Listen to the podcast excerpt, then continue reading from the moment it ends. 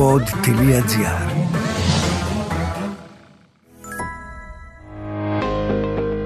«20 χρόνια Ίδρυμα Vodafone στην Ελλάδα. Από το 2002 το Ίδρυμα Vodafone φέρνει κοντά εκατομμύρια πολίτες ανεξαρτήτως ηλικίας από άκρη σε άκρη σε όλη την Ελλάδα με μοναδικό στόχο να κάνει τη ζωή τους καλύτερη.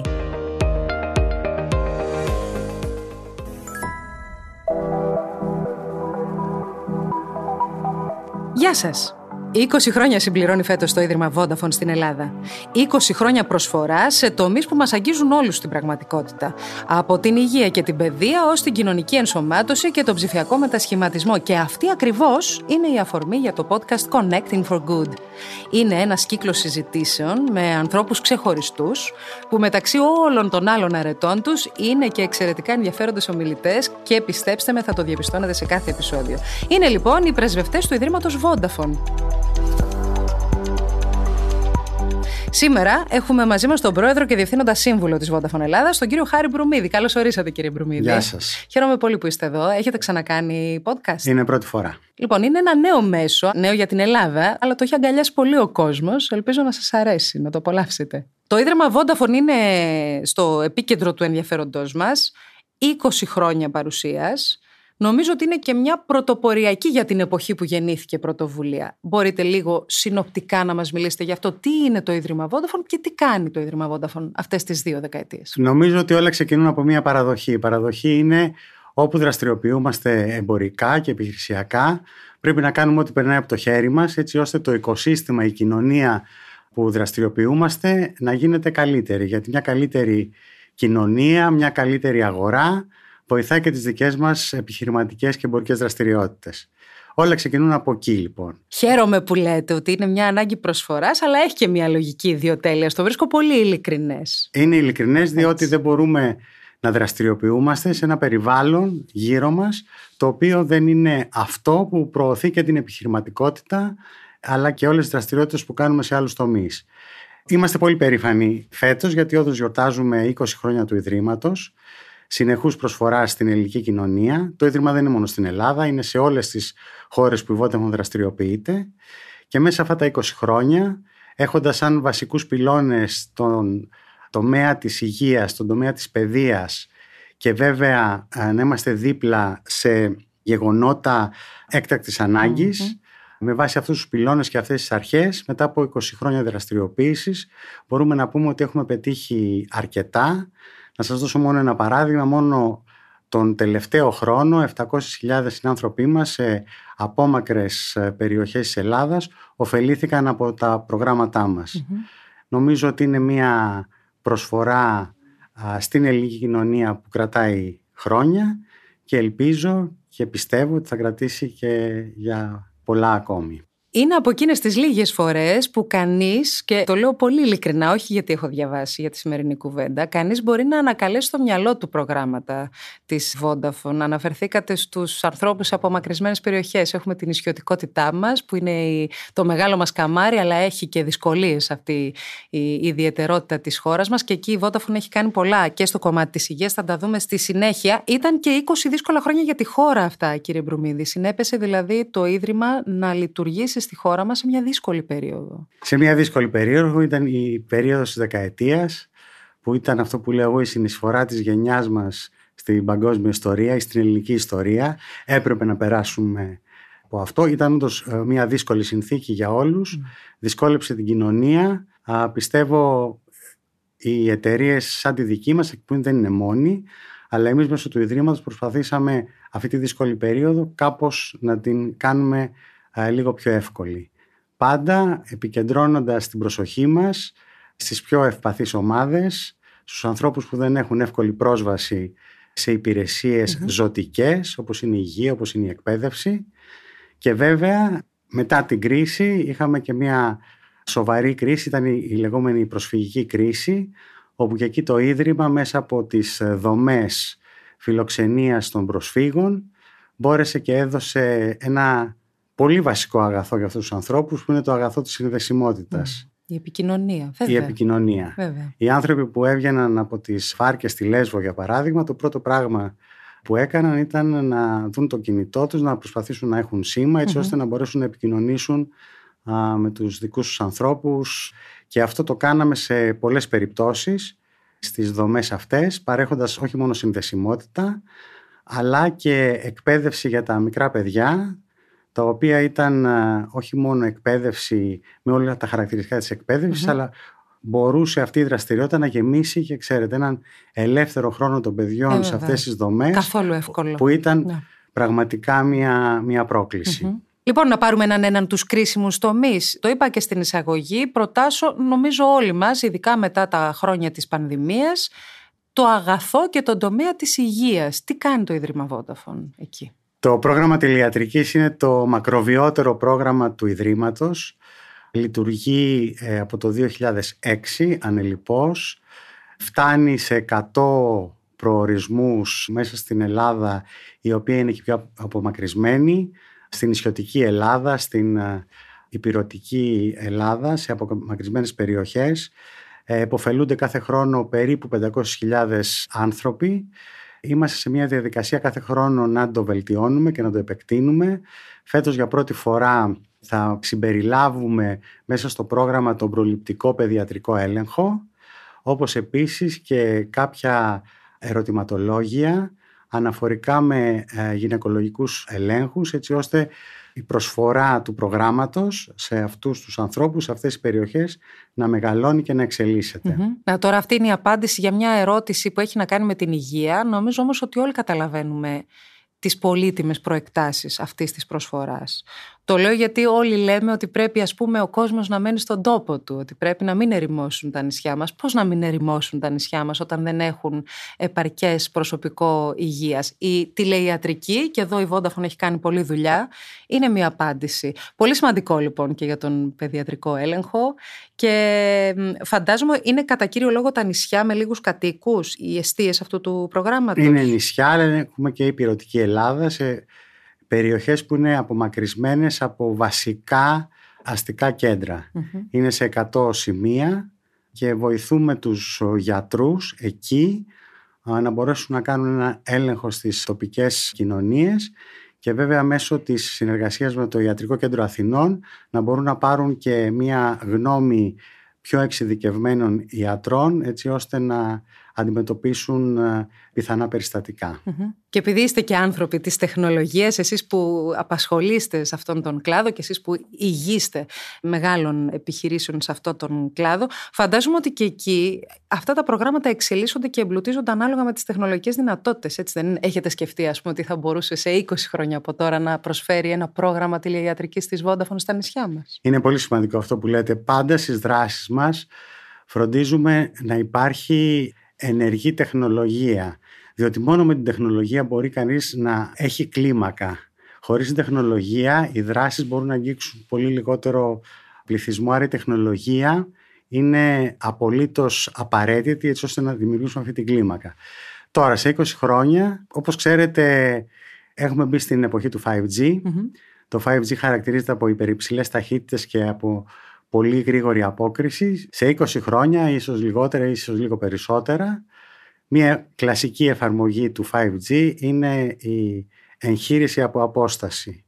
Αυτό είναι κάτι που βρίσκεται σε πιλωτικό επίπεδο στον κόσμο και νομίζω θα είναι μια εφαρμογή μελλοντική που με βάση το 5G θα μπορούμε να τον δούμε. Να έχουμε δηλαδή ένα γιατρό σε ένα νοσοκομείο, σε ένα αστικό κέντρο, έναν ασθενή κάπου μακρύτερα και μέσω της τεχνολογίας του 5G να μπορεί να κάνει μια εγχείρηση που πια πάμε σε πιο προχωρημένα επίπεδα ιατρικής και όχι στην πρωτοβάθμια φροντίδα. φροντίδα. Που είναι τόσο πολύτιμη βέβαια. Πω πω και αυτό που μας περιγράφεται δεν είναι επιστημονική φαντασία. Είναι κάτι που ήδη δοκιμάζεται. Είμαστε στο δρόμο με αυτόν τον προορισμό. Λοιπόν, η εκπαίδευση. Η εκπαίδευση επίσης είναι ένα άλλο πολύ μεγάλο κομμάτι. Είναι βασική προτεραιότητα, βασική αναγκαιότητα και για τη δική μας κοινωνία. Και εκεί κάνει πολλά το Ίδρυμα Vodafone. Κωδικοποιημένα, πώς θα μας τα παρουσιάζετε. Όπως ξέρετε, κυρία Λιμπεράκη, είμαστε στην εποχή της τέταρτη βιομηχανικής επανάστασης. Γνωρίζουμε ότι αυτή η επανάσταση είναι ψηφιακή. Γνωρίζουμε ότι εδώ θα δημιουργηθούν τα νέα μοντέλα λειτουργίας των οικονομιών τα οποία θα είναι σίγουρα ψηφιακά. Για να μπορέσουμε να πάμε και εμείς ως Ελλάδα στην ψηφιακή εποχή, μια βασική προϋπόθεση είναι ε, οι ψηφιακές δεξιότητες. Ψηφιακές δεξιότητες πρέπει να αναπτύξουμε με κάθε τρόπο και ειδικά στη νέα γενιά. Στο πλαίσιο αυτό, το 2017, υιοθετήσαμε την ε, πρωτοβουλία Generation Next, η οποία απευθύνεται σε παιδιά γυμνασίου, τα οποία φέρνει σε επαφή με τον κόσμο του STEM, με τον κόσμο των νέων και προσπαθεί να βελτιώσει τις ψηφιακές τους δεξιότητες έτσι ώστε να είναι έτοιμοι να αντιμετωπίσουν τον νέο κόσμο, τον νέο κόσμο της ψηφιακής εποχής. Είναι μαθητές σχολείων της είναι χώρας. Είναι μαθητές ε; σχολείων της χώρας. Μέχρι τώρα είχαμε περίπου 100.000 ωφελούμενους όπου μαθητές των γυμνασίων κυρίως ανά τη χώρα είχαν τη δυνατότητα να έρθουν σε επαφή με τον κόσμο του STEM και των νέων τεχνολογιών. Μόνο σε μαθητές, γιατί είναι και εκπαιδευτική ένα κομμάτι αυτής της εξίσωσης. Είναι πολύ βασικό κομμάτι της εξίσωσης, γιατί πραγματικά οι εκπαιδευτικοί κάνουν τη δουλειά με αυτά τα παιδιά. Γι' αυτό από φέτος έχουμε προχωρήσει σε ένα πρόγραμμα ειδικά για εκπαιδευτικούς στα πλαίσια του Generation Next με μια συνεργασία με το Ανοιχτό Πανεπιστήμιο όπου εκεί μέσα από ένα πολύ ωραίο εκπαιδευτικό πρόγραμμα θα δίνουμε τη δυνατότητα σε εκπαιδευτικούς να πάρουν τις απαραίτητες γνώσεις έτσι ώστε να μπορούν να μεταδώσουν στα παιδιά του Generation Next και όχι μόνο.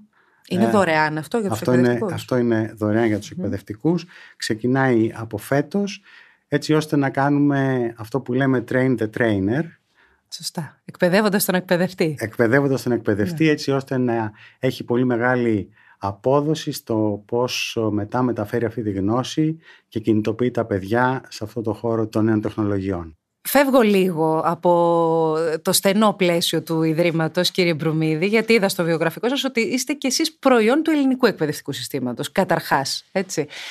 Τι μας λείπει, πιστεύετε; Πιστεύω ότι το εκπαιδευτικό μας σύστημα μας δίνει πολύ εύρος, πολύ μεγάλο εύρος. Και επειδή είχα τη δυνατότητα να συγκρίνω τα εκπαιδευτικά συστήματα σε σχέση με το πρώτο μου πτυχίο και το δεύτερο μας δίνει εύρος το οποίο είναι Νομίζω χρειαζόμαστε λίγο περισσότερο βάθος σε κάποιες περιοχές όπως επίσης και ανάπτυξη μιας πιο κριτικής σκέψης απέναντι στα πράγματα που αυτή τη δίνει μόνο η εμβάθυνση έτσι ώστε να είμαστε καλύτερα εξοπλισμένοι για το παρόν και το μέλλον. Γιατί το μέλλον μοιάζει να θέλει ακόμη περισσότερο αυτή την ικανότητα που κάποιες φορές ή σε κάποιους τομείς την έχουμε αφήσει να ατροφήσει. Δεν ξέρω αν θα συμφωνήσετε. Τώρα στο κομμάτι των ψηφιακών δεξιοτήτων η αλήθεια είναι ότι πέραν αυτών των πρωτοβουλειών που είναι πολύ σημαντικές δεν μοιάζει στο ελληνικό εκπαιδευτικό σύστημα να έχουμε κάνει έτσι focus σε αυτό το κομμάτι. Δεν ξέρω, συμφωνείτε, χρειάζεται, πιστεύετε παραπάνω; Νομίζω ότι χρειάζεται και νομίζω ότι υπάρχουν ήδη κάποιες δράσεις και κάποιες αλλαγές στα προγράμματα σπουδών έτσι ώστε να μπορέσουμε και στο κομμάτι αυτό το οποίο είναι απολύτως απαραίτητο.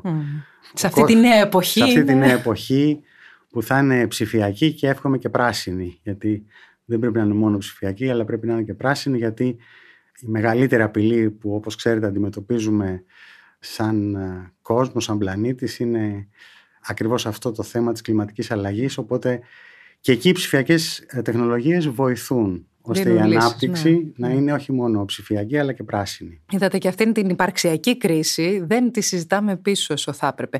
Να φύγουμε όμως από όλα αυτά και να εστιάσουμε σε κάτι που μου έκανε όταν έμαθα τη σχετική πρωτοβουλία μου έκανε εντύπωση πολύ θετικά, αλλά μου γέννησε και απορίες. Δυστυχώς, τα τελευταία χρόνια έρχονται στο προσκήνιο όλο και συχνότερα περιστατικά ενδοοικογενειακής βίας και μάλιστα στη χειρότερη, στην τραγικότερη έκφανσή τους, που είναι για παράδειγμα οι γυναικοκτονίες, που είναι τα εγκλήματα μέσα στο σπίτι, από μέλη της οικογένειας με θύματα μέλη της οικογένειας. Εσείς στο Ίδρυμα Vodafone, εδώ και κάποιους μήνες, ανακοινώσατε τη δημιουργία μιας εφαρμογής που θα δίνει σε όσους ανθρώπους απειλούνται σε τέτοια περιστατικά μία βοήθεια, μία ενίσχυση, μία διέξοδο. Θέλετε να μας μιλήσετε λίγο γι' αυτό; Όπως πολύ σωστά λέτε, το θέμα της ας πούμε ενδοοικογενειακής ή έμφυλης βίας είναι ένα φαινόμενο που αντιμετωπίζουμε και στην Ελλάδα αλλά και παγκοσμίως. Αυτή η εφαρμογή να πω ότι λειτουργεί ήδη σε 10 χώρες που η Vodafone δραστηριοποιείται εκτός Ελλάδας.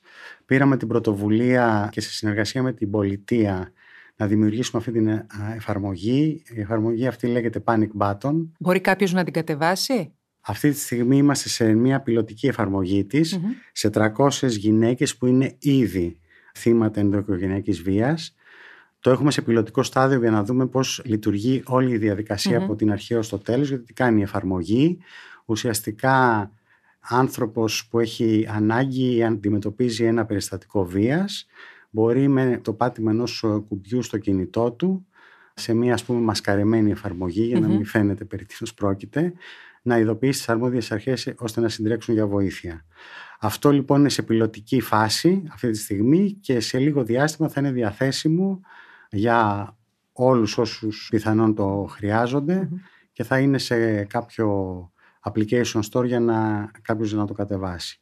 Επιπρόσθετα, σε σύντομο διάστημα θα λανσάρουμε και στην Ελλάδα την εφαρμογή Bright Sky. Bright Sky είναι μια εφαρμογή που δίνει αρκετά περισσότερα από το κουμπί πανικού. Αναφέρεται στην ε, ορθή πληροφόρηση και υποστήριξη ανθρώπων που είναι θύματα έμφυλης βίας ακόμα τους κάνει και να καταλάβουν αν είναι όντως θύματα γιατί ξέρετε πολλές φορές Κάποιοι είναι θύματα βίας και απλώς δεν το καταλαβαίνουν. Ναι. Άρα αυτή η εφαρμογή θα δίνει τη δυνατότητα μέσω πληροφόρησης αλλά και υποστήριξης στη συνειδητοποίηση του γεγονότος και βέβαια στην προσπάθεια αυτά τα περιστατικά να μην οδηγηθούν σε ένα κακό επίπεδο. Είστε άνθρωπος του επιχειρήν και της οικονομίας και της τεχνολογίας, είστε όμως και πολίτης. Σας ανησυχεί όλο αυτό; Ήταν ίσως και ένας από τους λόγους που σας έκανε να φέρετε και στην Ελλάδα κάτι που μέχρι τώρα δεν είχε χρειαστεί ή ή δεν είχατε σκεφτεί να ενεργοποιήσετε; Ναι, η έξαρση των περιστατικών σαφώ μα κινητοποίησε, γι' αυτό και δεν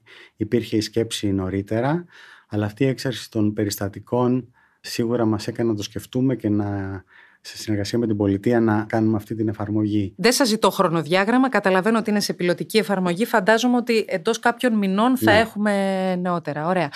Λοιπόν, 20 χρόνια, σε αυτά τα 20 χρόνια προφανώς έχουν αλλάξει πολλά. Έχει αλλάξει και η χώρα. Δηλαδή, σκέφτομαι πώς ήταν η χώρα στις αρχές του 2000, τότε που γιορτάζαμε το Millennium και τι έχει μεσολαβήσει, κύριε Μπρουμίδη, από τότε μέχρι τώρα. Αυτή η συνεισφορά της γενιάς μας στην ιστορία που λέτε. Και αναρωτιέμαι, σε ένα περιβάλλον που αλλάζει τόσο ραγδαία, πώς καθορίζετε τη δράση σας, δηλαδή πώς αποφασίζετε στο Ίδρυμα Vodafone τι θα κάνετε, πού θα εστιάσετε, τι θα χρειαστεί; Έχουμε τους βασικούς μας πυλώνες, άρα φροντίζουμε οι δράσεις μας ε, με χρήση τεχνολογίας όπως είπα πριν για κλίμακα να επικεντρώνονται σε αυτούς τους τομείς όπως είναι η παιδεία, όπως είναι η υγεία. Σύντομα θα προσθέσουμε και μια τρίτη διάσταση, ένα τρίτο πυλώνα. Αυτό θα είναι ο πυλώνας του πλανήτη και της κλιματικής αλλαγής γιατί νομίζουμε ότι και εκεί πρέπει να δραστηριοποιηθούμε. Είμαστε αυτή τη στιγμή σε μια αναζήτηση της κατάλληλης πρωτοβουλίας έτσι ώστε και σε αυτόν τον πυλώνα τον τρίτο πυλώνα για το Ίδρυμα, να μπορέσουμε να έχουμε μια πρωτοβουλία η οποία πραγματικά θα συνεισφέρει και πάλι σε κλίμακα. Με βάση αυτά τα κριτήρια επιλέγουμε τις δράσεις μας. Αυτό που θέλω να πω είναι ότι μπροστά μας ανοίγεται ένας κόσμος γεμάτος ευκαιρίες. Αυτός ο κόσμος και οι δυνατότητες που δίνουν οι τεχνολογίες της τέταρτης βιομηχανικής επανάστασης πραγματικά μπορούν ε, να αλλάξουν πολλά. Αυτό που πρέπει να έχουμε πάντα στο μυαλό μας είναι ότι αυτοί που θα μείνουν πίσω σε αυτή την αλλαγή, το χάσμα που θα δημιουργηθεί θα είναι εκθετικό. Επειδή οι τεχνολογίες είναι εκθετικές, όσοι μείνουν πίσω είτε είναι πολίτες, είτε είναι σύνολα, είτε είναι οικονομίες, είτε είναι κοινωνίες, οι διαφορές θα είναι εκθετικές. Σωστό είναι αυτό που λέτε και ομολογώ ότι μου γεννά και φόβους, γιατί πράγματι έτσι μοιάζει να είναι. Και από την άλλη, τα τελευταία χρόνια οι ανισότητες είναι ούτως ή άλλως διευρυμένες. Δεν ξέρω αν συμφωνείτε, αλλά η κρίση οικονομική, και δεν μιλώ μόνο για την Ελλάδα, είναι μάλλον παγκόσμιο ή, εν πάση περιπτώσει, σε όλο το δυτικό κόσμο διαπιστώνεται. Ήδη η ψαλίδα είναι πολύ ανοιγμένη. Αν εκεί χαθεί το ραντεβού με αυτήν την νέα εποχή, όσοι μείνουν πίσω, είτε είναι χώρες, όπως λέτε, είτε είναι μονάδες, είναι ένα αχαρτογράφητο σκοτεινό περιβάλλον πια, έτσι δεν είναι. Ακριβώς. Οι ανισότητες μεγαλώνουν και όσο μεγαλώνουν οι ανισότητες δημιουργούνται πολύ περισσότερα προβλήματα. Γίνονται αιστείες που δημιουργούν συνθήκες όχι σταθερότητας για παράδειγμα. Οι αλλαγές που γίνονται τώρα λόγω της τεχνολογίας δυνητικά μπορούν να κάνουν δύο πράγματα. Ή αυτές τις ανισότητες να τις αμβλύνουν και δεν πρέπει σε καμία περίπτωση να αφήσουμε αυτή την τεχνολογική αλλαγή να οξύνει τι ανισότητε, γιατί μετά θα έχουμε συνολικά πρόβλημα. Και νομίζω ότι ο στόχος αυτός πρέπει να είναι να μην μείνει κανείς πίσω. Μονάδα, οικονομία, κράτος. Είστε αισιόδοξος. Μην μου πείτε αυτό που πρέπει να πείτε. Πείτε μου την αλήθεια σας. Αν δεν συμπίπτουν και τα δύο. Είστε αισιόδοξος ότι θα το προλάβουμε το τρένο, ότι θα ανέβουμε μαζί με τα προηγμένα δυτικά κράτη που θέλουμε να έχουμε ως υγιείς συναγωνιστές μας στη νέα εποχή; Είμαι αισιόδοξος αναφορικά με το τι μπορούμε να κάνουμε ως Ελλάδα. Έχουμε νομίζω απεριόριστες δυνατότητες ίσως επειδή ξεκινάμε και από πολύ σχετικά χαμηλά ή πολύ χαμηλά λόγω όσων προηγήθηκαν.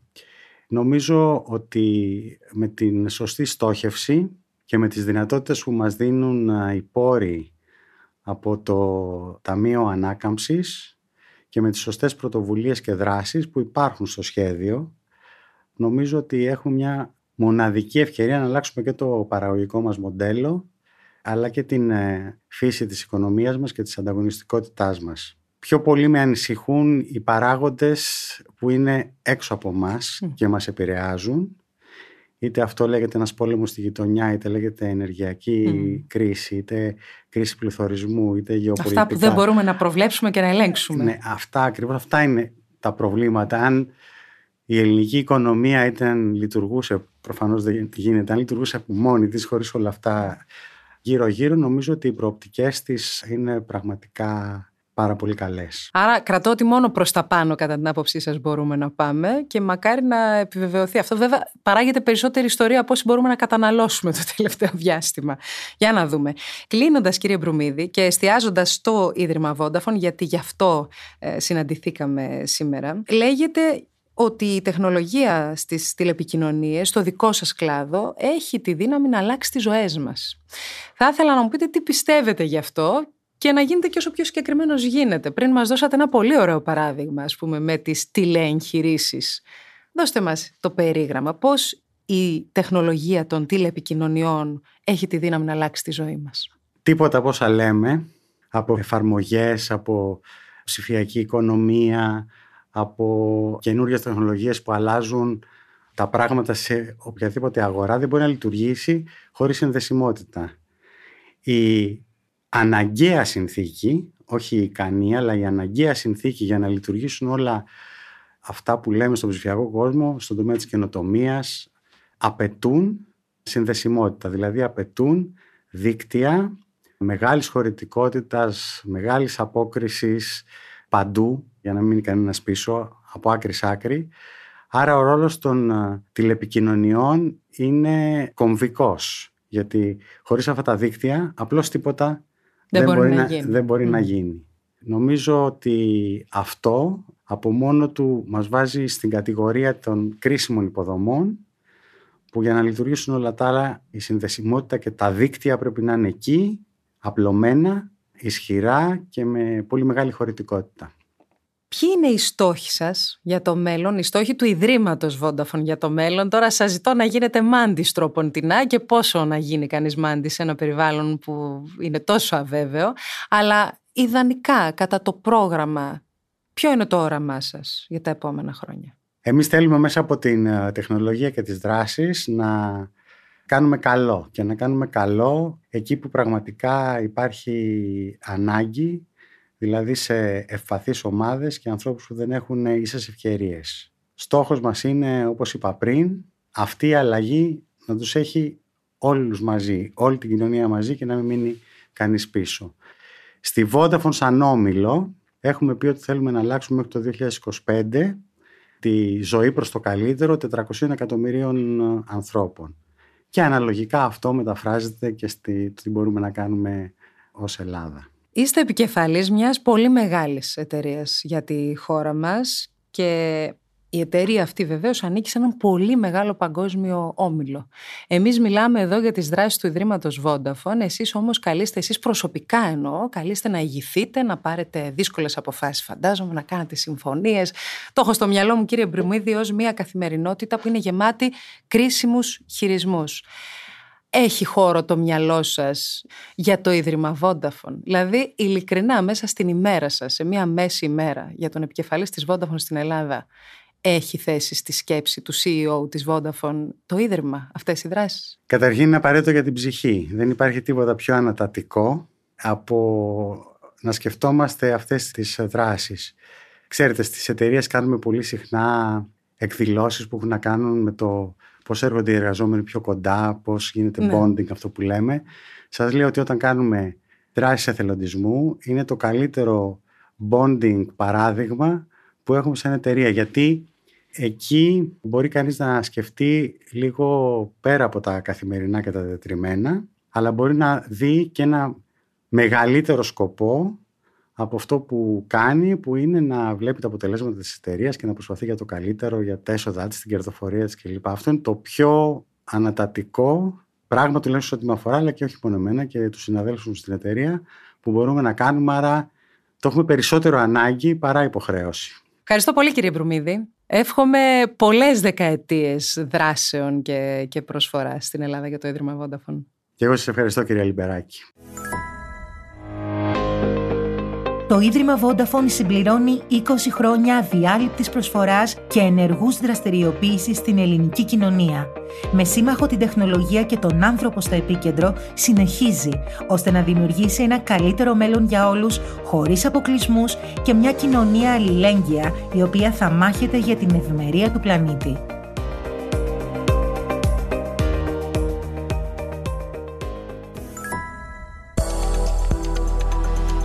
Ακούσατε το podcast Connecting for Good, μια παραγωγή του pod.gr για τα 20 χρόνια του Ιδρύματος Vodafone.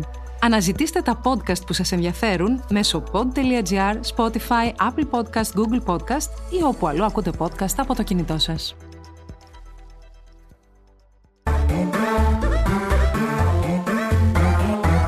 Pod.gr. Το καλό να ακούγεται.